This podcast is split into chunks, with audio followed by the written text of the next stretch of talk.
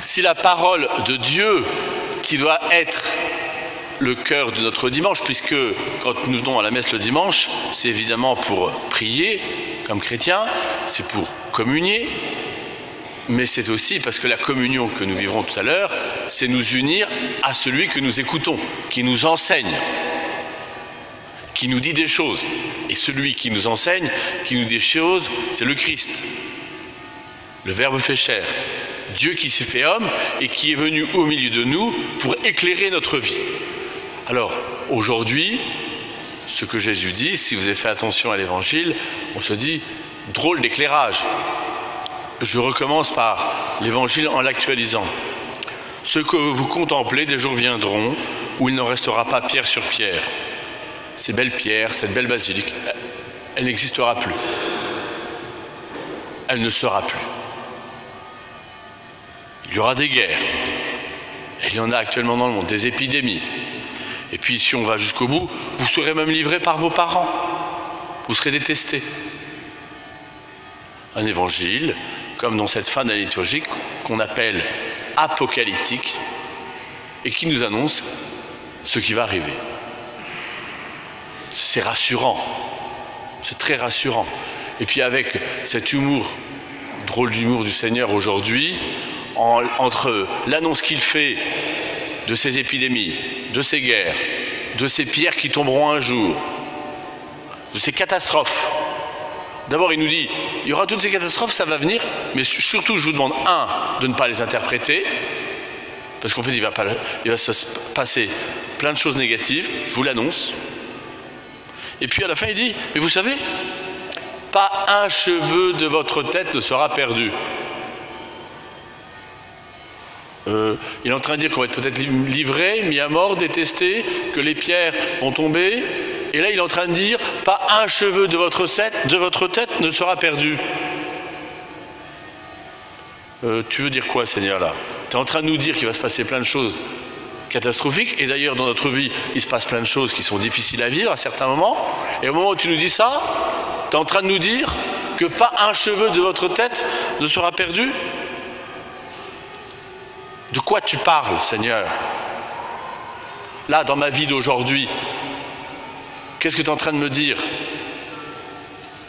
En fait, le Seigneur, comme à chaque fois, et c'est vrai, c'était vrai il y a 2000 ans, c'est encore vrai aujourd'hui, il y a notre vie, notre existence terrestre, et nous sommes là avec nos joies, nos peines, nos questions, nos interrogations. Et le Christ, lui, nous invite Quelquefois c'est facile parce que ça va dans le sens de notre vie. Et quelquefois c'est plus difficile. Il nous invite à porter un regard de foi. Qu'est-ce que c'est le regard de foi? C'est un regard qui nous fait aller plus loin que ce que nous percevons. Vous voyez, quand cet évangile est écrit, il y a 2000 ans, il y a déjà nos premiers frères dans la foi les premiers chrétiens, dont certains étaient déjà euh, détestés, certains avaient déjà été trahis par leur famille, leurs amis, certains avaient été déjà morts dans un, comme martyrs. Donc, quand Saint Luc aujourd'hui écrit cet évangile, il y a déjà des chrétiens qui sont morts martyrs. Je dirais presque les chrétiens, leur condition de vie, c'était de mourir martyrs. Donc oui, ils étaient testés. Oui, ils ont vu leur monde s'écrouler, le monde dans lequel ils étaient pour devenir chrétiens. Et oui, avec un regard humain, ce à quoi ils étaient appelés n'avait pas de sens. Ça n'avait pas de sens que d'aller, d'accepter le martyr. Ils auraient pu l'esquiver, ils y sont allés. Pourquoi? Pourquoi? Parce qu'ils croyaient à la vie éternelle, parce qu'ils croyaient que cette vie du Seigneur avait déjà commencé. Et donc, ils, étaient prêts à rencontrer le Maître, le voir. C'est incroyable, cette espérance, cette certitude de foi de se dire, là est la vraie vie. Et donc c'est pour ça que pendant plus de trois siècles, les chrétiens se sont nourris mais d'une certaine manière, la foi n'était pas quelque chose d'extérieur à leur vie qu'on rajoutait. La foi était devenue le cœur de leur vie. Et vous savez que dans tout hôtel, lorsqu'un hôtel est, construit pour célébrer l'Eucharistie, il y a toujours une pierre d'autel, et dans cette pierre d'autel, il y a toujours des reliques de martyrs. Pour nous rappeler que le sang du Christ qui a été versé, si l'Église a pu grandir mystérieusement, c'est par ce sang des martyrs. Et que depuis 2000 ans, sur la face de la terre, il y a mystérieusement, encore, encore aujourd'hui, dans certaines régions du monde, des chrétiens qui meurent martyrs pour leur foi. Et si la foi, aujourd'hui encore, elle est vivante, malgré tout ce que Jésus a annoncé et qui, d'une certaine manière, se passe avec, au demeurant, cette question qu'on se pose, mais qu'est-ce que Dieu fait Jésus nous dit aujourd'hui, ne vous laissez pas égarer, n'ayez pas peur. Facile de le dire. Vous voyez, c'est de revenir avec une certaine forme de force à nous élever, à porter le regard de foi. Ce n'est pas pour fuir notre vie quotidienne, mais c'est pour la vivre autrement. Parce que le chrétien, c'est quelqu'un qui vit la foi et qui doit vivre sa vie en se nourrissant de cette foi. Nous, ici en France, ce n'est peut-être pas en mourant martyr, mais peut-être en étant incompris, détesté, rejeté. Parce que nous prêchons, comme le dit Saint Paul, un Christ crucifié. Scandale pour les juifs, folie pour les païens. Et si dans les temps qui viennent jusqu'à la fin de l'année liturgique, avant de recommencer avec l'avant une nouvelle année, l'Église nous invite à méditer sur ce qu'on appelle les fins dernières. Non pas pour fuir, mais pour nous rappeler le sens de notre existence, notre finalité, ce à quoi nous sommes appelés. Et les saints qui nous montrent le chemin dans l'Église, les martyrs, mais aussi tous ceux, ils nous montrent que loin de fuir leur vie, leur foi dans la vie éternelle leur a permis de remplir leur vie ici-bas. Non pas à la manière du monde, mais à la manière de la foi que le Christ nous a transmise. Et bien que cette Eucharistie aujourd'hui nous aide à travers cet évangile à regarder si quelquefois nous ne sommes pas laissés manger par quelque chose de l'esprit du monde, qui font que nous en perdons, nous laissons s'éroder notre foi. Et que quand Jésus nous dit aujourd'hui, pas un cheveu de votre tête ne sera perdu, c'est la question de notre confiance dans le Seigneur qui est en cause. Est-ce que je crois cette parole du Seigneur? Est-ce que je crois que le Seigneur prend vraiment soin de moi? Même si je ne le vois pas, même si je ne comprends pas tout, est-ce que je crois que le Seigneur prend soin de moi du plus beau, c'est-à-dire de ce que je suis appelé à être? Amen.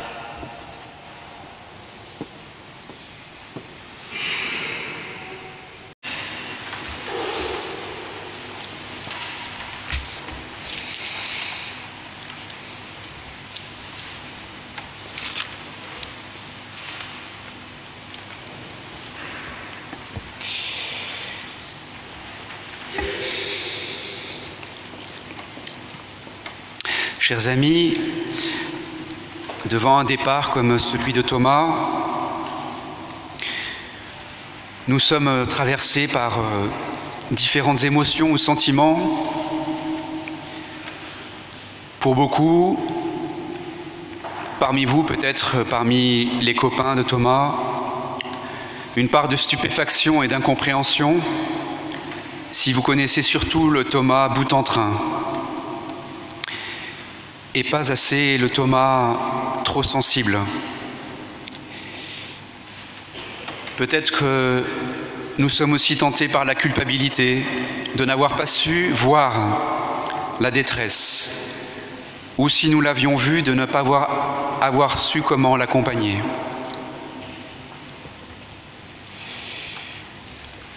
Peut-être que nous sommes animés par euh, un mouvement profond de compassion pour Corinne, la maman de Thomas, pour euh, Mathieu, pour Emma, pour Yvette et tous les proches de Thomas. Peut-être aussi nous sommes tentés par une, une part de colère envers celui qui décide de partir, de quitter le navire et qui va laisser dans le cœur de beaucoup une blessure que l'on garde pour une part toute sa vie.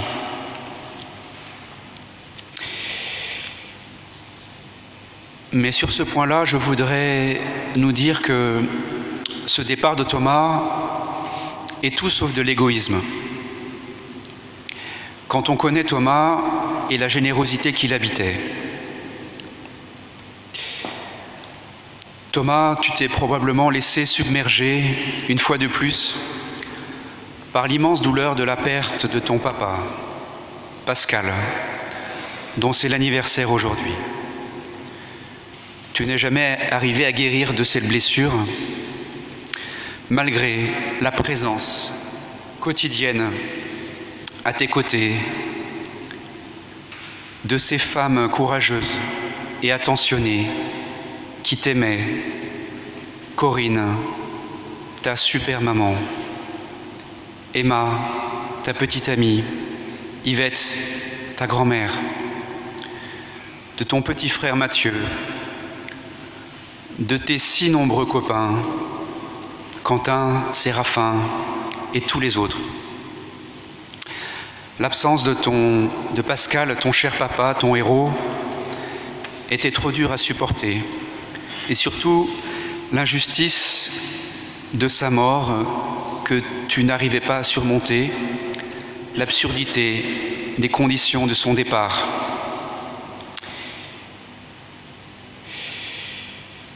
Thomas, tu fais partie des personnes qui avaient un cœur immense, une sensibilité hors du commun, un cœur blessé, une immense générosité. Et nous ne savons pas toujours reconnaître, valoriser ces richesses du cœur. Tu étais plein de vie, tu aimais bouger, danser, tu croquais la vie à pleines dents.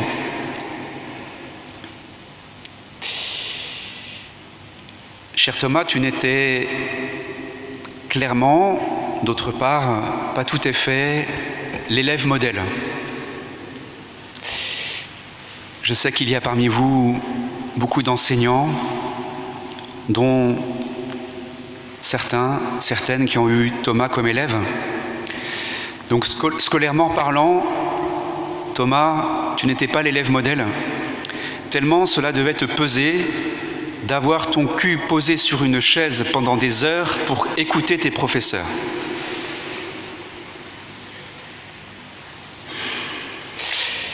Mais je crois pouvoir dire au nom de tous, de nous tous ici présents, que tu étais devenu pour beaucoup d'entre nous un professeur, dans une matière particulière, un professeur d'amour tellement tu avais de délicatesse, d'attention et de qualité de cœur que tu as reçu en particulier de ta famille. Il y a beaucoup de cœur dans la famille Coty, je peux en témoigner. Et c'est une qualité qui était très développée chez toi.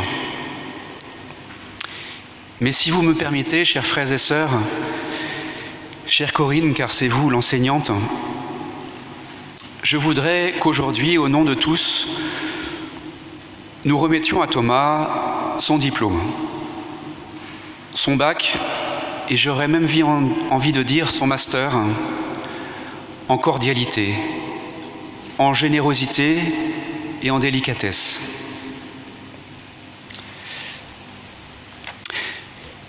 C'est toujours délicat de mettre une note, et ce n'est plus très à la mode. Mais je vais tenter d'en mettre une. Thomas, je voudrais te donner la note de 18 sur 20. Là où l'immense majorité d'entre nous, soyons honnêtes, nous parvenons difficilement à atteindre la moyenne. 18 sur 20, vous me direz, ce n'est pas tout à fait 20, c'est vrai. Mais cher Thomas, il y a deux points qui sont difficiles à gagner et qu'il faut souvent une vie entière pour conquérir. Il me semble que ces deux points-là, ce sont l'accueil de nos fragilités personnelles, accepter d'être ce que nous sommes, et l'acceptation de la vie comme elle est, même si elle contrarie nos désirs, qu'elle ne, elle ne répond pas immédiatement à nos attentes, comme semble nous le dire cette société de l'immédiateté et de la satisfaction immédiate de tous nos désirs, voire de nos caprices. Et que cette vie, cher Thomas, c'est vrai, elle a des côtés absurdes, comme les conditions de la mort de ton papa. Cher Thomas, j'ai choisi avec ta famille pour aujourd'hui cet évangile que nous venons de lire, dont le personnage central, vous l'aurez entendu, porte le même prénom que toi, Thomas, l'un des douze apôtres de Jésus, à qui il arrivait une des plus belles pages de l'Évangile. Thomas avait un peu, semble-t-il, ton tempérament, provocateur et incrédule. Si je ne vois pas, je ne crois pas, en résumé. Et cela a valu à Thomas une des plus belles apparitions de Jésus puisque au soir de la résurrection, Jésus est venu voir ses apôtres.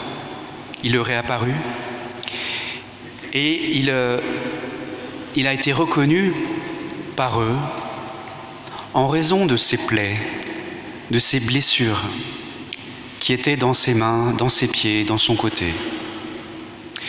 Et ça, c'est une des révélations les plus importantes de l'Évangile et de la vie de Jésus.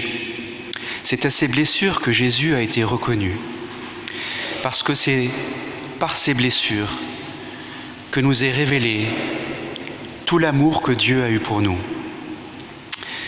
Ces blessures, euh, nous en portons tous dans nos vies. Et toi, bien sûr, la grande blessure de ta vie, Thomas, c'était le décès de Pascal, ton papa. À la fin de cet évangile,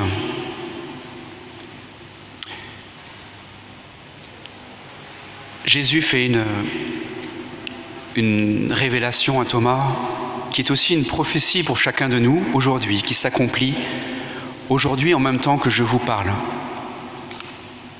Puisque Thomas est entré dans l'éternité, Thomas tu es devant Jésus, comme le Thomas de l'Évangile.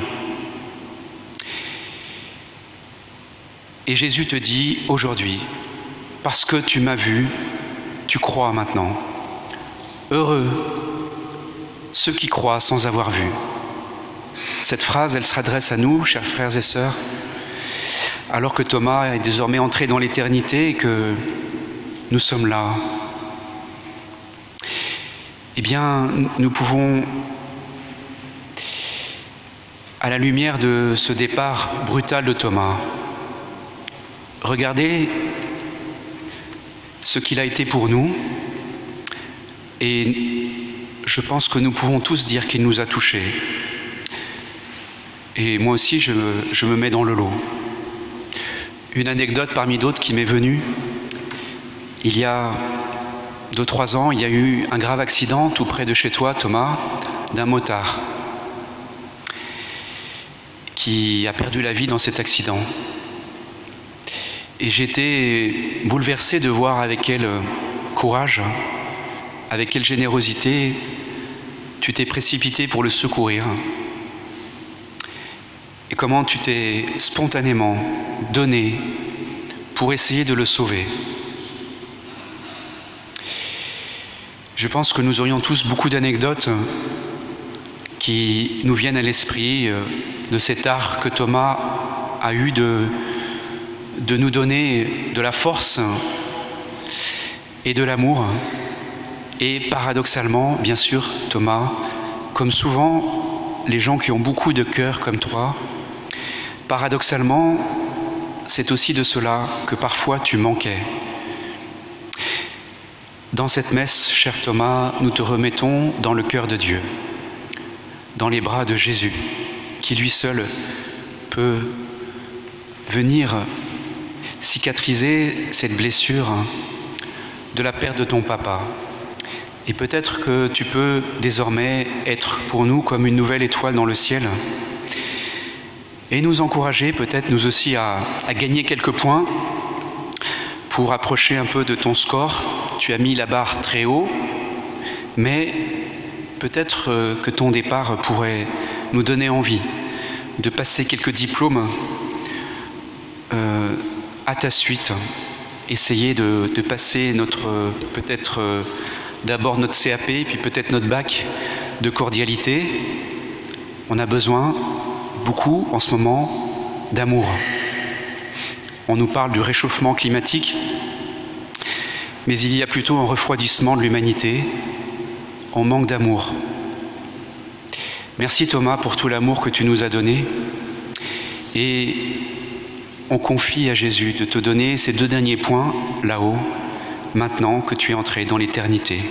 Amen.